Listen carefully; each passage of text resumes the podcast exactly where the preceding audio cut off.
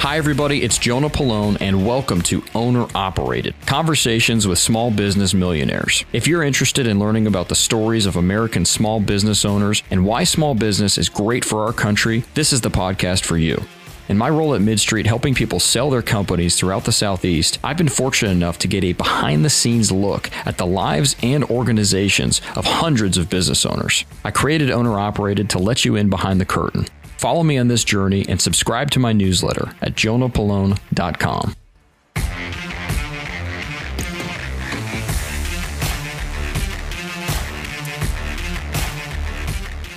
All right, Trevor, Alex, thanks so much for being on Owner Operator. I really appreciate it, guys. Yeah. Can you, let's start with, um, before we get into it, give me a brief background on you guys, what it is you do, and why are you here? What do you do, Trevor? Let's talk about you. I am. Uh, I do business development for Olde Raleigh Financial Group, and uh, it's primarily my role. And I've been doing it now for about six years. And I joined this distinguished gentleman here about six, it's a little over six years ago. It's been that long? Yeah. God. And we absolutely love what we do and have a great time. And um, I've known Alex for 20, going on 20 years, and he's been part of my family, really. And uh, so now we're we're just having a ball with trying to help people manage their wealth. So that's what we do. Yeah. That's awesome, guys. Alex? I've been in the brokerage business in Raleigh since 1983, long before you were a twinkle of somebody's eye, Jonah. And uh, been managing money for people for a long time. We love it. This is by far our best gig that we have going on right now, and we just we have a lot of fun and we meet lots of cool people, and it's just I'm very honored to be doing it. So, talk to me about what it is you guys do. You manage people's money, obviously. What does that entail? What does that mean for the person who doesn't know anything about financial advisory? What is that? What do you guys do?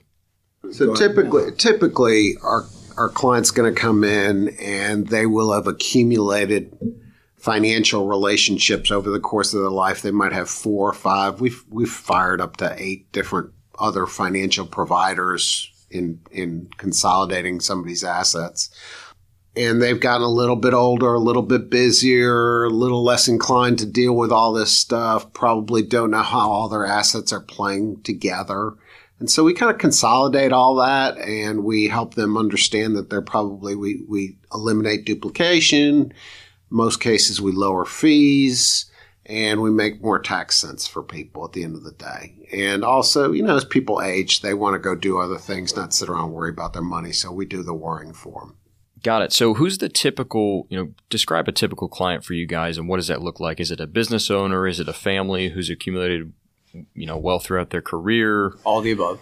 Yes. Yeah. What would you say the breakdown is for you guys and kind of where you place your focus? I mean, typical client's probably going to be north of 45 years old up to 80 some years old. But we are dealing with a lot of second generation wealth now. You know, people like yourself, the younger that, that have tried all the hype and now they want to really just accumulate wealth. So I guess that does that. I don't know if that answers your question, but I don't say our business is centered around business owners versus any other kind Yeah. of people. It's just tends to be people that have a need. Yeah, I think there's a couple characteristics. One, they're long term investors. Mm-hmm. So, because we align that way, we were primarily equity investors. So, it's a long game. And they understand that. And it's a temperament to understanding that. Two, they they need a who to, to take care Yeah. of their, I don't know, maybe you can explain that sentiment, but it's a so, good uh, sense so a concept that I was interested in, introduced to actually by Strategic Coach, and that was who's your who. And so all of us, when we start a project, whether it's landscaping the front yard, painting the laundry room, whatever it is, we all sit around and go, okay, how am I going to get this done? And the concept that I was introduced to is not how am I going to get this done, who's going to get this done for me? And so I do what I do really, really well. I don't do any of those other things very, very well. So I always like to surround myself with great who's. And so I like to, uh, we like to be the right who's for people that need us in that lane of their financial Got it. So, say somebody calls Olde Raleigh. They say, "Hey, I need some financial advice. I'm looking for help. I'm in, in my 40s. I've been had a successful career, looking to place my money. I'm worried about inflation. I'm worried about long-term taxes, etc." how does that work from then on in your in your firm? Who takes it? You guys have four total, is that right? Four? Yeah. So what's the process basically? Yeah, like what's the process? Yeah. So somehow they come through the pipeline, and we nurse pipelines just like I'm sure you do, and many business owners do, right? For sometimes it's lightning in a bottle, and sometimes it's years. But the basic, you know, it's a conversation. And it's not just one conversation, it's just a series of conversations that if you really have a great relationship with somebody, that's what it's all based on because the plan is a conversation, right? That's kind of what that goes. But we are, we bring them in, review their stuff, analyze, come back to them. Look, this is what we, all the points you just made, taxes, right? Mm-hmm. Sometimes we get right into building them a plan. But, you know, we're also sorting through looking at them saying, hey, are they going to be a fit? Because kind of like you always say, there's just so much room on your boat, right? and uh, you want so, the right people. What somebody sweets on the arc. Yeah, but a lot of email summaries. Every meeting gets an email summary, and that goes over what's going on because people, a lot of people just don't know. They just don't know, and that's why they hire us, right? So a lot of documentation. Our operations person, uh, Kathy Duckworth, has been with Alex and Blake for a long time, and she runs all the paperwork. And then Alex and Blake do most of the investing and you know it's a decision making process that we go through with the client on what to do based on their risk tolerances. And then it's typically meet a couple times a year and they can call whenever they want. And so on a high level that's kind of what the process is. It's helpful. I don't know if i missed anything major but so, say an owner, say a business owner comes to you because this podcast is really about small business, mm-hmm. right? Say a business owner comes to you and says, "Hey guys, I'm looking for my number. I was I heard about this in a podcast. I was reading a book about it. There's this new concept of fat fire and fire financially independent, retire early. They're looking for their number and they say, Hey, can you help me with this? How do you guys come up with that number? I've heard, you know, get to a number so that you can have a 5% withdrawal every year. Is that, is that really a thing? You know, talk through how that so practically works for you guys. What we do with people is we, we use a process called Monte Carlo. And, and what we do is we'll take somebody's finances and put them out on a screen and say, okay, what is it that you think you want to spend in retirement versus what your assets are? And we will stress test that scenario over a thousand plus different stock market scenarios from like the very worst to the very best. And we'll give them what an outcome is. And obviously, if they don't, you know, if they haven't reached their number, they're going to run out of money before they run out of life. Mm-hmm. You know, and, and, most of the people we're dealing with don't have that problem. They're going to run out of life before they run out of money. So then the conversation becomes about love, and money is love, and you want your love to end up where it should end up at the end of the day. So that's another big part of the equation. You know, what what needs do your your next generation have that we need to be start thinking about, et cetera, et cetera. Sounds like too much quote that I heard from Jim Rohn about too much month at the end of the money. Sounds like the exact same thing. Jim Rohn was a great guy. Yeah. So how do you come up with that number though? So you sit down with the owner. What are you requesting? So they're saying, I have this much, you know, this is how much I'll need in retirement. Are you helping them say, okay, well, you'll need a couple more years of this much income to hit that, and then you can retire? We can certainly show them that. We can also, most people, I think typically in retirement, spend more at the beginning than they think they're going to and then less in the end mm. than they think they're going to. So depending on the circumstance, but you know, people are excited to retire, so they do a lot of traveling, et cetera, et cetera, and then they kind of settle down. They become a little bit more sedentary, maybe family and being home is more important to them, et cetera, et cetera. So, you know, we've kind of watched a lot of retirements take shape over the years, and a lot of people have compounded a lot of wealth. And so compounding is a really powerful thing that Jim Rohn talks about as well. And most people, well done, they can't outlive their compounding. You know, we just got to make sure that they don't outlive their compounding. And you got to plan for the unexpected. You got to plan for a long term care event. You got to plan for an early death. You got to plan for that sort of stuff in case something goes wrong. I mean, I think the big thing for us in interviewing someone is we, we always want the spouse to know that if something happens to the breadwinner, that he or she is not out shopping for a financial advisor. So we've got we've got it covered. We've got a plan. The family's in on the plan, mm-hmm. and go from there. You know, if people won't cooperate on all those steps, they're probably not a great fit for yeah. us. And I just want to add that we do develop a pretty granulated, very granulated financial plan for them. Yeah. So we can build them a net worth statement, including your business. So if you have a basket of equities and you've got real estate, you can put all that into one login.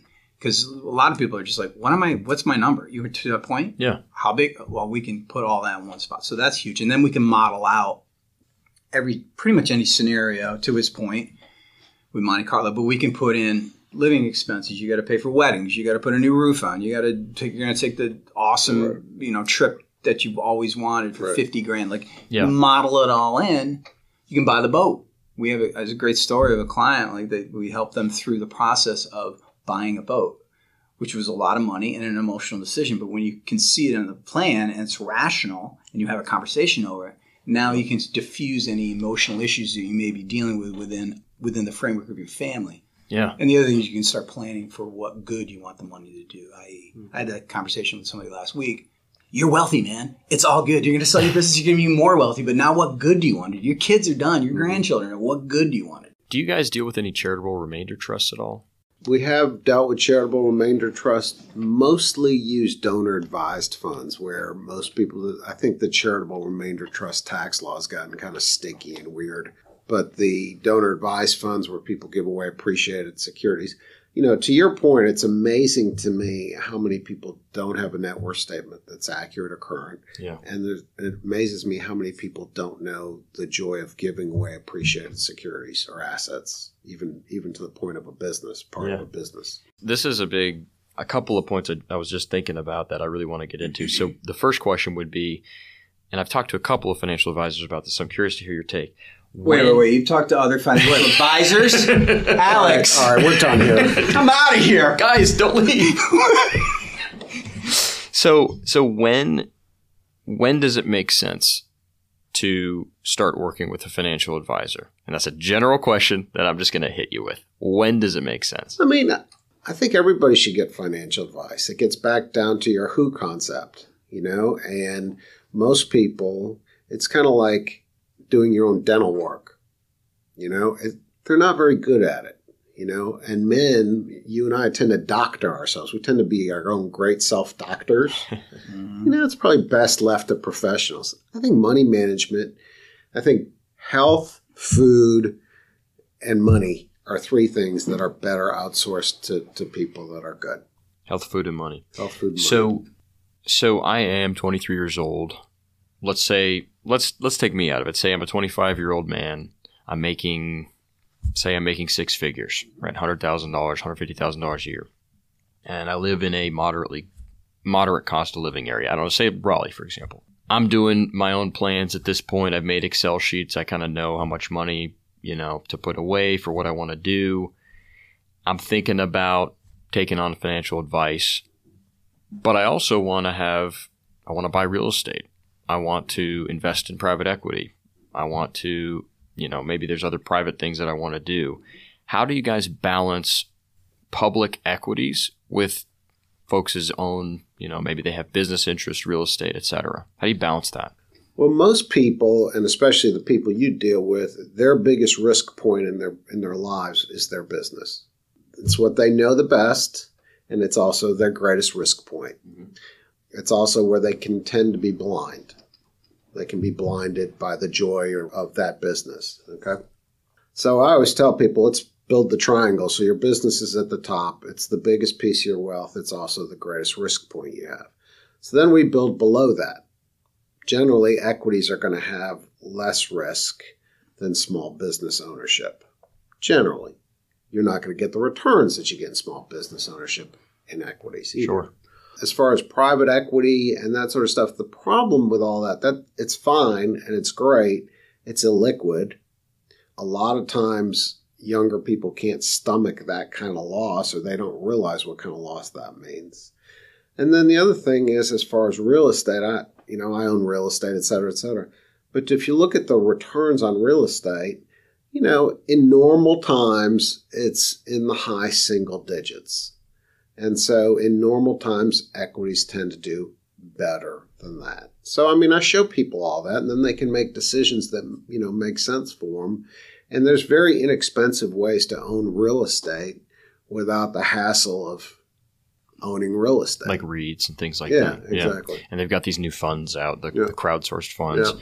So I'll push back on that a little bit because Sure. I'm I'm in this boat where I'm thinking that I'm making these considerations myself about where I want to put my money, Mhm. and I have some in the public markets, but I'm not, you know, to your point, I'm not super familiar with that, so I've Mhm. been throwing it into VTI, and I'm trying to figure out the next move for me. Looking at buying maybe a single family house that I can live in Yes, and start transferring my rent payment to a mortgage makes a lot of sense that makes a lot of sense. Mm. put out the five benefits of real Mhm. estate, cash flow appreciation, depreciation write off, interest write off, equity buildup, the returns are way bigger than if I put that money into the stock market and kept paying rent in Well, that scenario. So that's true, except in the normal times, you know, I think everybody owning, I think home ownership is really smart.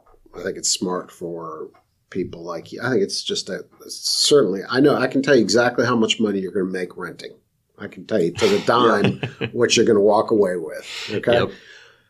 So owning a house, generally, you're going to at least break even. You know, in the kind of crazy times we've been in where people are making ungodly Mhm. appreciation, et cetera, et cetera, everything reverts to the mean. And Mm. this too will revert to the mean. So, you know, I like residential real estate to live in. I'm not wild about it for any other reason. To me, it's just the benefit of equity buildup that you pay for kind of right up front that gets paid down by renting and Yeah, it's a savings account. It's a great savings account. Are you going to go out and make a bunch of money, especially in kind of an inflated environment like we have now? Probably not. Yeah. But you know, you you will probably at minimally break even.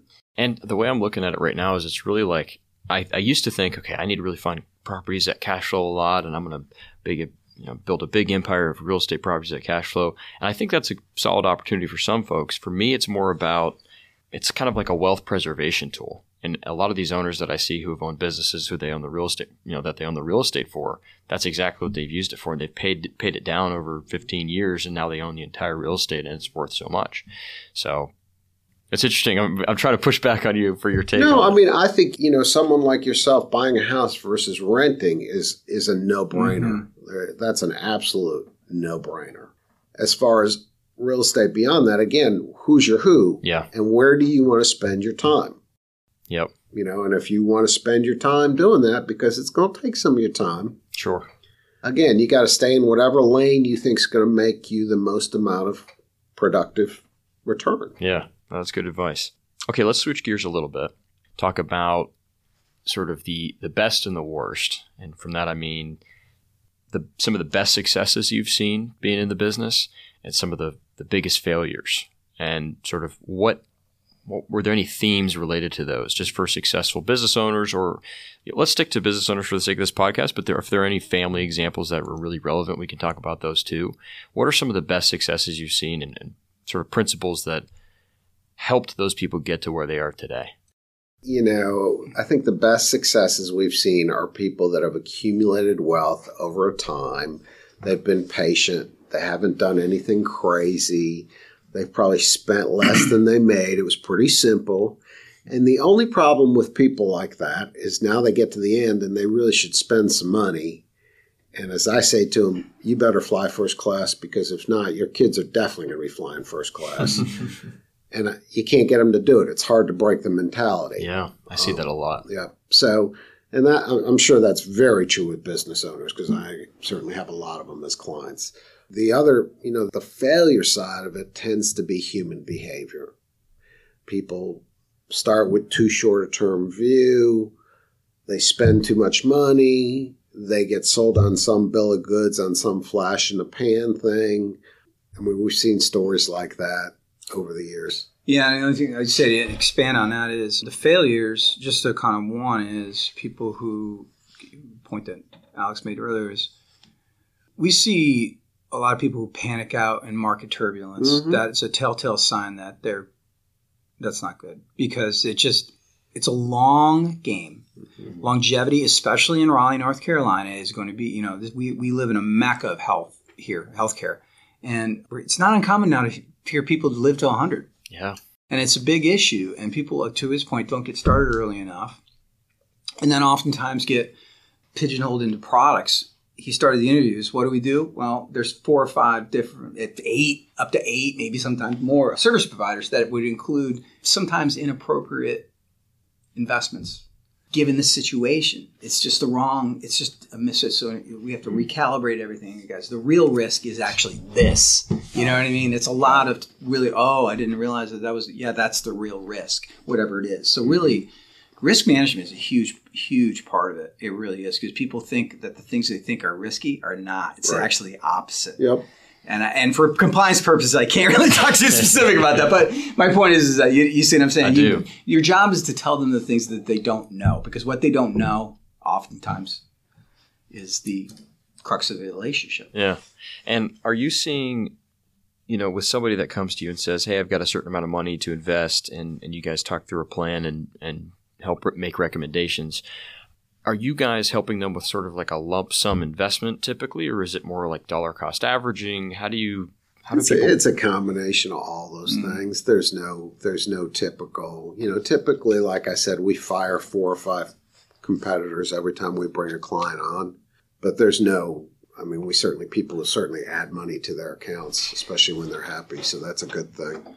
I'll tell you as an aside story on what your successes were. I'll, I'll tell you a funny story. So had a client of mine, been a client of mine for 30 years, one of the nicest people you'd ever want to meet has equities that massive appreciation in them. It's been in the market forever and ever and ever. And right in the middle of COVID, when the market swooned, he called me up. He says, I can't take it anymore. Sell me out.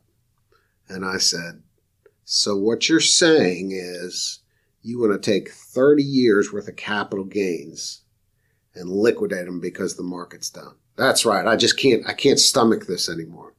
And I said, okay. And this is a gentleman well into his 70s. So I said, well, before I sell you out, I said, can I get your four year old grandson's phone number? He goes, what are you talking about? I said, well, this is really not your money anymore. I said, this money is going to fund probably his son's or somebody's son's college education, et cetera, et cetera. And I want to call him up and ask him if he wants, you know, the cash that grandpa's selling out today at the bottom of the market or the equities that the, in 15 years or 20 years from now when grandpa's gone. And he goes, I hate you. And he hung up on me.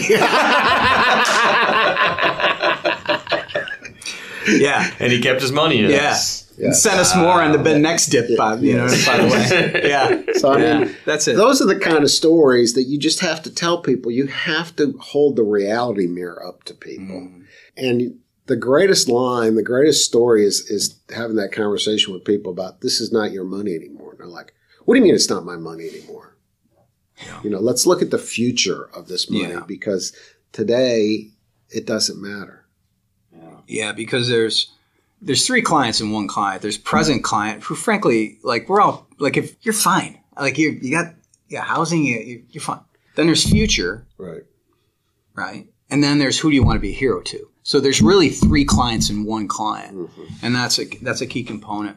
And I also want to say to the business owners out there, you know, you, there's probably a big pool of business owners who have never had equities. I don't understand. it. I had money, you know, we hear this all the time. I had money with some guy years ago. I like, lost it. I right? bought a stock once. Ah, yeah, you know, I bought Disney. I got, you know, Right. that's not That's not that's not investing. That's That's not, not what we do. Okay, please jump in on this, but it's a huge point to make that you know if you're looking, f- equities can play a awesome role in your plan, and if you've never had them, and by the way, John D. Rockefeller, arguably the architect of industrial titans in the United States of America, played the market. People, he was in the market his whole life, whole life. Didn't actually do that well. Had a bunch of financial advisors. So it plays a role. That guy owned everything. you know what I mean, right? He owned everything at one point. So there's There's a difference role. between speculation and investing. Exactly. How would you guys Yeah. define it? Well, most people don't build portfolios that speculate. They get a tip or they get the wrong information at the wrong time and they act on it and then they get emotional about it. And they also think if they own the stock, it'll never go down again. Mm-hmm. It's, it's the funniest thing I explain to people. The market doesn't know you got in. Yeah. But you see this happening more and more, especially today with things like Shiba Coin, whatever, all these different kind of one-off investments that people say you really need to get in on this. It went up 400%, it went up 1000%. That is pure speculation. Exactly. Because there's nothing backing that up. Yeah.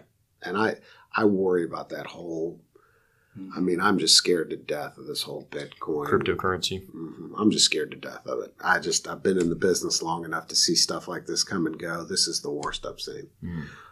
The other thing that's important about stocks that most people never talk about is a rising stream of income. And so, you know, it's kind of like your business owners. They can relate to this. They probably, if they've been in business for a while, they probably making more and more money every year if they're running their businesses correctly. Yeah. And so stocks do the same thing. You know, it's stocks should be an easy transition for business owners because all they're doing is buying a bunch of businesses where they don't have to show up. They don't have to worry about the employees not being there. They don't have to worry about any of that. And then the, those equities get run through a number of filters before they reach them. And so the other thing that those equities do, well well positioned, is they give a rising stream of income. Mm-hmm. And so think about your CDs and everything. When was the last time you saw a rising stream of income other than out of your business mm-hmm. in anything? And we may not be able to go here, so if we have to edit it out, we can. But in terms of dividends, I invest in stocks that have dividends. I've got a stock called Main, which is from Jeff Baxter actually recommended it to me. It's a it's called Main Street Capital Corp. It's more of a smaller cap stock, mm-hmm. but they pay a nice dividend. Mm-hmm. But the dividend, as I understand, is tax on ordinary, ordinary income. Mm-hmm. Here's my problem with IRAs and 401ks, and I would love to get beat up on this if you have a really strong opinion about it. I'm 23 years old, and those things cash out 50s, 60s, depending on the, the device or you know the, the mm-hmm. function. I can't wait that long to like I don't I'm really impatient with that. I want to use my money now, even if it's in an investment. I want to invest in something now so I can build it through that. I don't want to wait until I'm 65 to cash it out at this stage of my life. Hmm. Okay, so let's talk about that. First of all, I think the greatest gift since sliced bread to you and pretty much anybody, I'm a big proponent is is the Roth option. Okay, and a guy like you can put what is it, nineteen thousand dollars or whatever into a yep. Roth 401k where basically you you you're not taking the tax deduction now. That money's growing and compounding tax free for you. And if you hang on to it for five years, you can basically get past any penalties on it.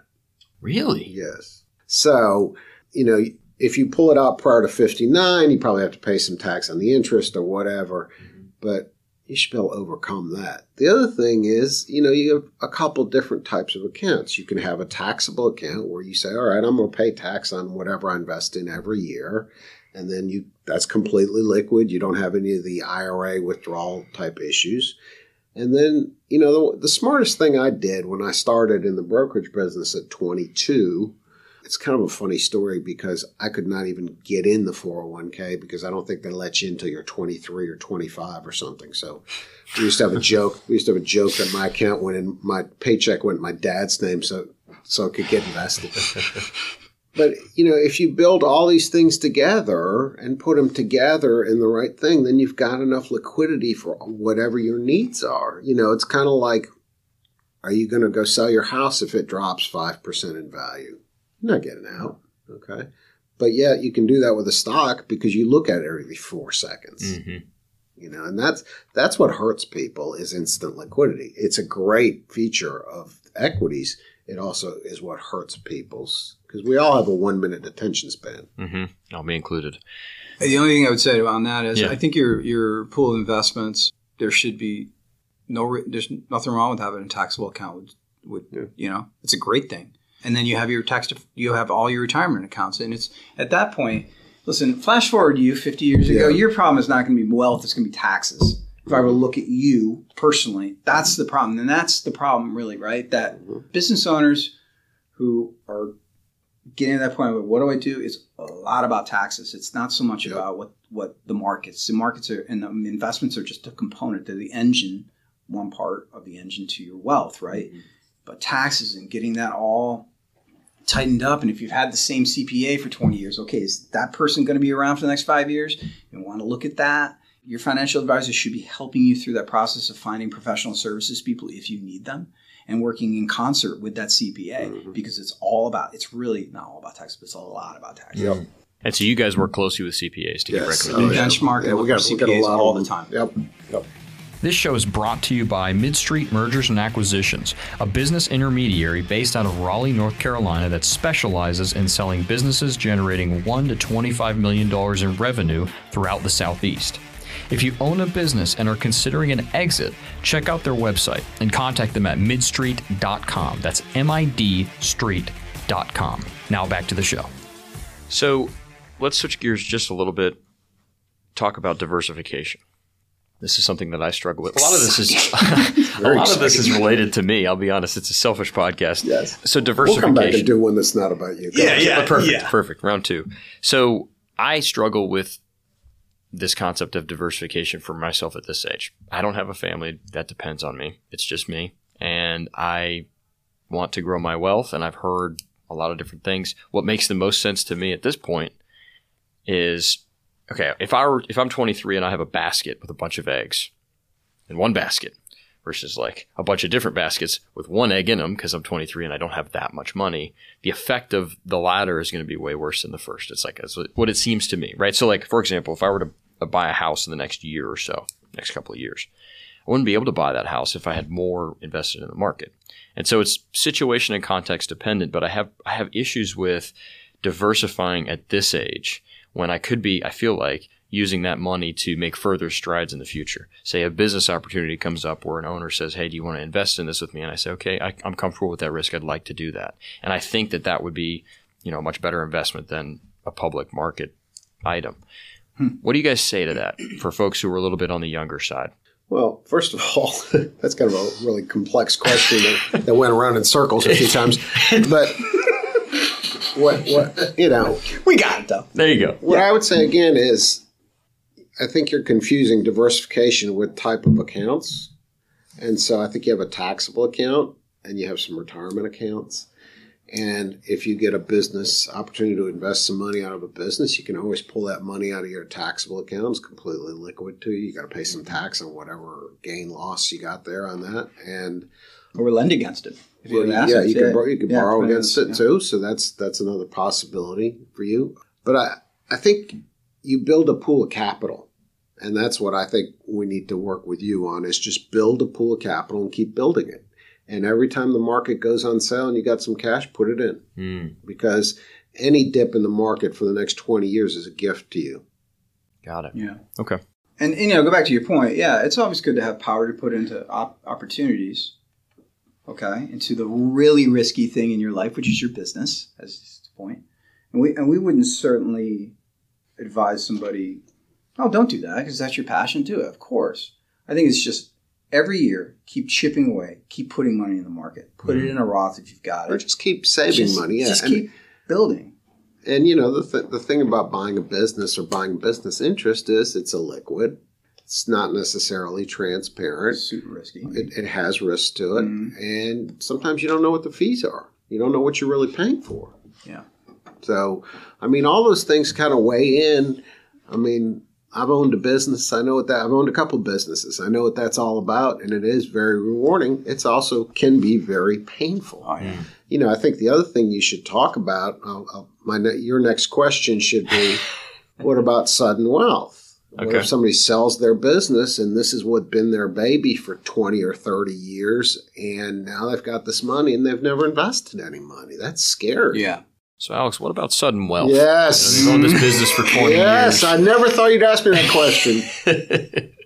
You know, and I think that's where you really need a non-emotional who that's going to say, "Here's what we're going to we're going to accomplish this together. We're going to get this done correctly. You're going to do an income stream, or you're going to, you know, you're going to we're going to invest this money correctly for you, and more importantly, for your spouse. So if something happens to you." Your spouse is provided for, taken care of. He or she is not out shopping for an investment advisor. Hmm. So this concept of staying liquid versus illiquid, you know, with this environment that we're in right now where there's a lot of news about inflation. Mm-hmm. What are your guys' thoughts on Where do you think we're going with inflation? And how do you de risk yourself against it? Okay. Well, I think equities have always been one of the best inflation hedges in the world. And I can tell you that I heard a great story about this. You know, when you walk into the grocery store and you buy Lay's potato chips, okay, in an inflationary environment, you're buying Lay's potato chips. You might not even be paying more for them. But you know what? When you open the bag, There's, there's, less. Of, there's less of them in there because that company has pricing power. And so they can price their product accordingly based on supply, demand, et cetera, et cetera. You may not feel it. It may not be higher on your cost list, but you're going to feel it when you open up the bag. And so I think the cool thing is if you buy companies that have pricing power, okay, that's that's how you stay ahead of inflation because they're they're raising prices. So you're an owner of a company that's raising prices and Mhm. raising dividends. this concept of picking stocks versus sort of index funds. Do you guys have a specific opinion on it, or does that depend on the investor? Historically, what I have found is that 80% of money is made being in the right sector at the right time. And so instead of buying, the problem with an index is you own the whole index. And a lot of that index is not owning any value, not, not adding any value to your portfolio. So I'm much more in favor in culling out an index and staying in the parts of it that are working rather than owning the entire index. Kind of creating your own index. Yeah. And then the other thing is, you know, there's two S&Ps. Nobody knows that. One is the cap weighted S&P, which everybody knows about. That's the S&P that's on the news every day. There's also the equal weighted S&P, where all 500 companies have an equal vote. And so a lot of times it's better to own the equal weight S&P like this year up to just recently owning the equal weight S&P has been much more profitable than owning the cap weighted S&P, but you don't hear anybody talking about that. So, and you can look at see sometimes it's better to own one and rather than the other. And Yeah. it can be pretty substantial, uh, you know, up to earlier this year if we were sitting in my office I could tell you, but it was the equal weight S&P was about 5% ahead Wow. of the S&P, which is a pretty big gap. Wow. So, circling back to the emotions of folks who come to you guys and say, "Hey, I'm confused. I don't know what to do." Is that the hardest part of your business, the emotional side? It's it's one of them. Uh, again, it goes back to put who do you want on your boat. We tend not to attract, nor do we want the people that are of high emotion because they just they just generally don't make great long term investors. Yeah. So that guy who um, called you on the phone, though, those situations must have. yeah, But that that gentleman, longtime client, so I knew how to basically, you know, he just needed to have the reality mirror held up to him for a minute. And, you know, I tend to do it with a little bit of sarcasm that's free, that's included in my services. But, you know, you have to sometimes you have to get people out of their own way Yeah. so they can achieve their goals. and sometimes it's not even market related. Sometimes it's like somebody will call in and be like, "Get me out of my IRA. I got to do this with it." You know what I mean? It's like, ah, wait a second. Oh, there's tons of penalties. There's taxes. You might not want to do that. But people don't know. You know what I mean? It's like they don't know. They don't. They don't know. It's because it's not in their wheelhouse. And so things, can, you know, yeah. But We're, we're in an Instagram world where everybody looks at Mhm. something for one second Mm. and then they make a decision, then they go on to the next one second Yeah. thought. So, Trevor, you and I have talked a little bit about your background. We've talked a little bit more than I have with Alex. Alex, what, Trevor, what is Tell us about you, Trevor, Alex. I've Trevor, done enough of this. from? How did you get in this picture? I have no idea. tell me your story, Alex. How did you get started in this business? I was born a poor child in Rochester, New York. the Vacation capital of the world. yes. So I went to school in, at uh, Babson College up in Boston, and my senior year, true story, I walk into the mailroom and I see Merrill Lynch is hiring interns. So I said, well, I don't really know what I want to do. I guess I'll go intern for Merrill Lynch for a year. So I went worked at Merrill Lynch in Boston for a year for free. Was a great Not paid for free. not paid. Was a great cold caller and errand boy and everything else. Of course, they would not interview me when my internship was over because I was too young to be in the business. Do you remember your script? Yeah, it was it was Mr. Mr. Gronsky. We'd like to add you to our uh, our mailing list. Is there any particular areas that you are, you know, would any of these areas be appealing to you? And so yeah, so it was fun. It was a, it was a great it was a great job. I remember the guys I worked for. You know, every once in a while they'd slip me a twenty dollar bill or something. You know? but it was a great experience. So I came out of college with Merrill Lynch. I also spoke Russian as a second language, so I had Merrill Lynch and Russian on my resume. So, quick pause. Quick pause. Do you think people today would be willing to do? I wish they what would. you went through. I wish they would. Do you have a feeling that that's sort of slowing down, stopping. People aren't as willing to put themselves out there. I mean, you just you described doing a job for free. You got a few twenty dollar bills here and there. You're cold calling. You're running errands. Yep. yep. And so, yeah. But I walked out with Merrill Lynch at the top of my resume. Yeah. Yeah. And the skill set of going through that rejection and. Why people aren't doing that anymore? Is that what you're telling me? Are people so, your age not so much into it? I don't know. I mean, I don't know. So the funny story is, I interviewed with A.G. Edwards in Wellesley, Massachusetts, and I interviewed with A.G. Edwards, and he wouldn't hire me. He loved me, but he thought I was too young. So I interviewed with A.G. Edwards in Raleigh, and they only had three brokers at the time, and they said I was their experiment. So I came on in 1996. I was running the office. And how old were you at the time? So in 83, I was 22 and I was running the office in my 30s. Wow. And we built it into a top 10 out of 700 offices in the A.G. Edwards system. And that's in Raleigh. So that's how you found your way here. Yeah, my sister lived here. So I came down to visit her. Now, picture this I'm from Rochester, New York, where the sun shines about three days a year. Yep. And I came Very down familiar. here and there was three sunny days, and I'm like, this is awesome. Yeah. I'm moving here. This yeah. is great. So I was, it's better to be lucky than smart. I was definitely lucky. Walk me through. So you come down to Raleigh, you accept the job.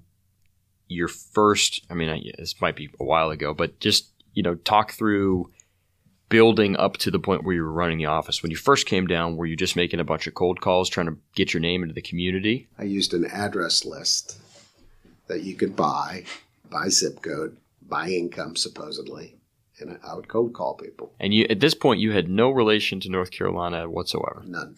I mean, I knew my sister and brother-in-law, and they didn't have any money, and just I would work till seven, eight o'clock, a lot of nights, calling people, talking to them, having conversations. Just calling people all day.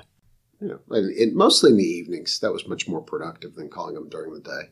Got it. But yeah, built a business that way. Was that ever humbling for you, getting on the phone and cold calling?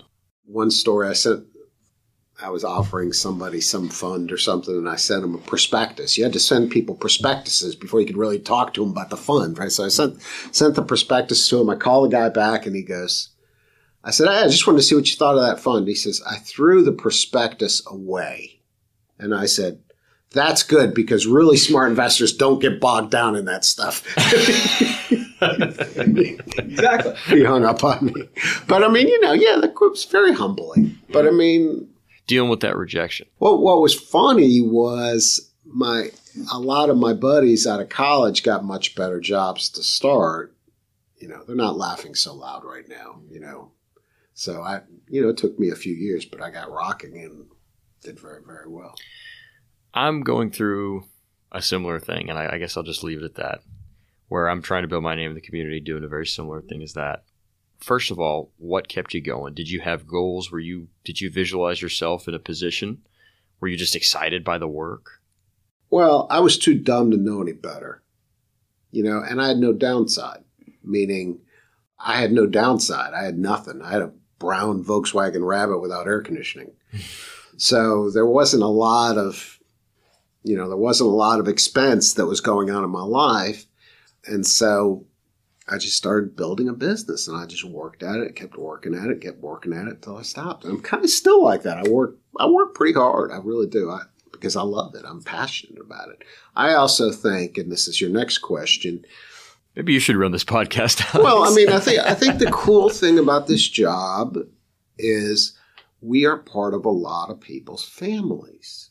And that is a position that you do not achieve easily nor do you take it lightly. We were having the discussion our morning meeting today. We were talking about, you know, funerals are mandatory, weddings are optional. And that is, if you have a client die, you show up at the funeral.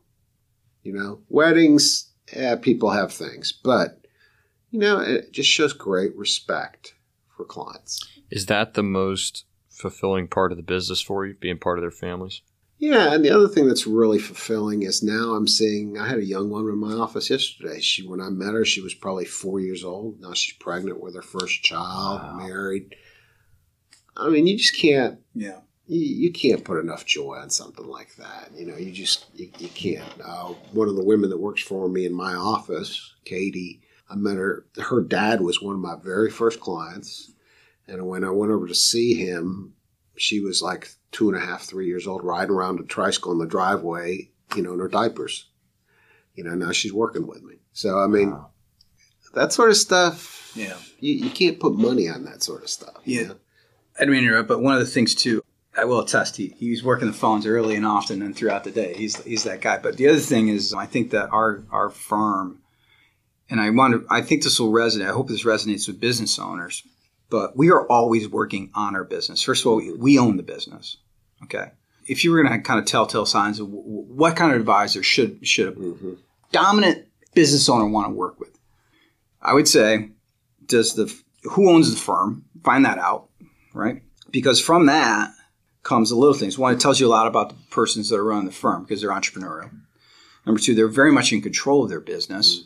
Okay, because we're in a, we're in an industry that has many sales channels. We are an independent registered advisor, and as such, we have control over our business, which is super important. We check, we pick our tech stack. If we don't like a technology, we can just swap it out and put in a new one. We don't have to. There's no talking to some mothership company you know, big bank or whatever to tell us what to invest in. It's not that's not how it rolls. Whatever we invest in, oftentimes, very often, what, what we present to our clients as investments we are in, or somebody in our families in, or you know, it's huge. So these are the types of checklists that I think that somebody, especially business owners, I think just business owners just want to deal with people who who control their businesses. It's super important. Entrepreneurs love Yeah. other entrepreneurs. Yeah. They- One hundred percent. Yeah. That mutual respect. Yeah. You guys understand what they're going through. Mm, absolutely. Yeah. I mean, cash flows challenges are not fun. Not fun. So let's let's continue with your story, Alex. So Let's talk about you some more. what other financial questions do you have? so so just really quick, building the business, making the calls, making your name in the community, You know, it's kind of like running for president. campaign. Maybe in the old days, even, you know, where you're out shaking hands and kissing babies. A lot of it doesn't go anywhere, but 5% of it will make all the difference in the world. My greatest successes have always come from, oh, by the way. I had a client of mine, he was, his sister, he said his sister was having some issues down south somewhere, and he called me and said, "Hey, I'm heading down that way. I got to check on her. I'll be back." I said, "Okay. Well, if you need anything, let me know. Oh, by the way, if you need something, let me know." Hmm. He came back and he goes, "By the way, you said if I needed something to call you." I said, "Yeah." He says, "Yeah, my sister's kind of starting to lose her mental capacity since she has two million dollars sitting in her checking account. So, yeah, I need some help." wow. So, oh, by the way, so he's the master. Trevor is the master of having conversations with people. He's taught me to be much more conversational than I ever was. And I think if you just listen to people, they will tell you their whole Mm. story. You just have to be patient enough to hear it all out. Were you more goal oriented with conversations, more like step by step? I want to get these things done. What was your issue compared to what you just said? I'm- Like, I'm probably you the, I'm probably the worst salesperson in the world. I've never I've said I've written business plans. I really haven't. I just came into work every day and put my head down and went to work. just quantity. Yeah. I mean, just uh, I mean, not not necessarily I- quantity, but just I just stayed focused on talking to people, you know. And and if it was not a productive conversation, then we needed to disengage. Mm. But if it was a productive conversation, then I wanted to help people. One of the biggest game changers for me that's been a recent sort of learning is I realized that, you know, probably as recent as six months ago, I would get on the phone and try to convince people of things. And my new philosophy is I'm just trying to find the people who would be interested in working with me. I'm not trying to convince people to do something that they're not supposed to they're not they're not interested in doing, they don't want to do for a certain reason. So if I talk to someone and they say they're not interested and their tone is sort of telling me the same, I'm on to the next person. Well, the other thing, like you and I have talked about in the past, 75% of the people you deal with do not have a succession plan. Okay? So now somebody's been running their business all their lives. Their spouse may not know anything about it or have any insight on what's going on. And boom, the proverbial bus runs over Yeah. the partner. And now you've got a spouse, and that's not fair. I mean, money is love, and you have to protect love. And so people say they're not interested are not thinking very far ahead mm-hmm. because everybody needs a succession plan. And that's why a lot of businesses get fire sailed because they didn't have a succession plan. Yeah, and they leave a ton of money on the table. Yep. So, as we wrap up here, a couple of last final questions for you guys. Is this about you or? This could be about me if you want it to be. Right. Based on what I've told you about my situation, if we were in a session, what would you guys, what would we be talking about right now? What questions would you be asking me? Bachelor number one. Well, first of all, I'd start with that income generating stock dividend stock. Why is this guy have a dividend stock? I got to question that right away, right? I mean, like, I know that, that honestly, but the tr- truth to be like, wh- wh- why do you have that? Why do you think you need that? Because that may not, you know what I mean, right? I mean, I I'm just looking for, first of all, not a stock picker, not really Yeah, interested in public. it's true. I I'm mean, just it's true. kidding. I'll I'm just kidding. it. No, I'm- yeah, yeah. my specialization is going to be small business and real estate. That's what I'm Yeah. passionate about and interested in. And the public market stuff is just, I'm Easy. not going to probably do that myself Yeah. eventually, which is why I'm so fascinated to talk with you guys, to be honest. But why do I think I need it? It was recommended to me by Jeff. Mm-hmm. So do it. Who's No. 60? It was- exactly. So there you go. I mean, I've always been taught that cash flow is king. That's what I've always been taught. Yeah, yeah, Well, in your case, appreciation is king. yeah. Because you're young. It's a young. You don't long-term need game. cash flow. You're. This is a stupid like sales like gimmicky line, but you know the most valuable thing that you have when you're 23. Guess what it is? Time. Yeah. Yes. So, you know, your risk profile is different than Jeff's. Of course, that makes sense for him. Yeah, that makes a lot of sense. I know Jeff. That makes sense. But, and therein lies exactly why you, what our role in the whole thing is. It's like, mm, maybe what you're doing is maybe you haven't, it's not a bad idea. It's just like, let's look at it from another angle. And that's what I think you do in your business. That's what we do in our business. Yep. It's getting people to kind of put things in perspective. That's really our job, Mhm. I think. Yeah. And, and it goes back to what you said, you know, f- hire the specialist for the things that you're not good at. Mm-hmm. Who's your Yeah. who? Yeah. Who's your who? And and I think that is It's huge. you know, there's so many good people that know how to do so many different things that you and I are not good at. And so why don't we just use them? Because their expertise is out there. Now it might take me two or th- it might take us two or three tries to speak to meet the correct ones. You know, and most people shift financial advisors five and six times over their Mm. lifetime. But once you find them, I mean, I got clients been with me for 40 years, almost Wow. 40 years. Mm. It's very much like a doctor. Yeah. Mm. Same kind of thing. It really is. Because you got to line up, and you know, back to your point about like part of the part of the prospecting thing. Going to come back to you Yeah. know how you prospect. A lot of it is who you don't prospect to, Yeah. and that's what you just went through. Yeah. You're only going now to the people you want to deal with because you don't have as much room on your on your ark as you think you do. You know, we also Yeah. we also have a saying: we can't save them all. No, No. If I give yeah. somebody the best laid advice and they say no, you're wrong, I understand. I completely w- agree. I wish you well. it's just not the advice that you like. Yeah, it's it's also like mentally freeing for me, focusing only on the folks who, They're a lot more pleasant to deal with. Yeah. the people Yeah. that need help. yeah, and who uh, who want it, Yep. who want it, and it's also like a it's a mental thing. It's I get up and I'm more eager to try to get in contact with those folks. You know. Well, this has been great, guys. Anything else? You think we missed anything? Anything that came to mind? How do I find a good business broker? Yeah. This is me interviewing you. we it's talked about that already. Yeah, we did. We covered it. Yeah, we did. But uh, yeah, I mean, thanks for having us. Thank you guys for coming. I really do appreciate it. It's been awesome learning about your story more. Trevor, obviously, great. Thank you for setting Yeah. this up. This episode of Owner Operated is sponsored by On Tops Roofing, a family owned and operated business servicing the Triangle area of North Carolina since 1991.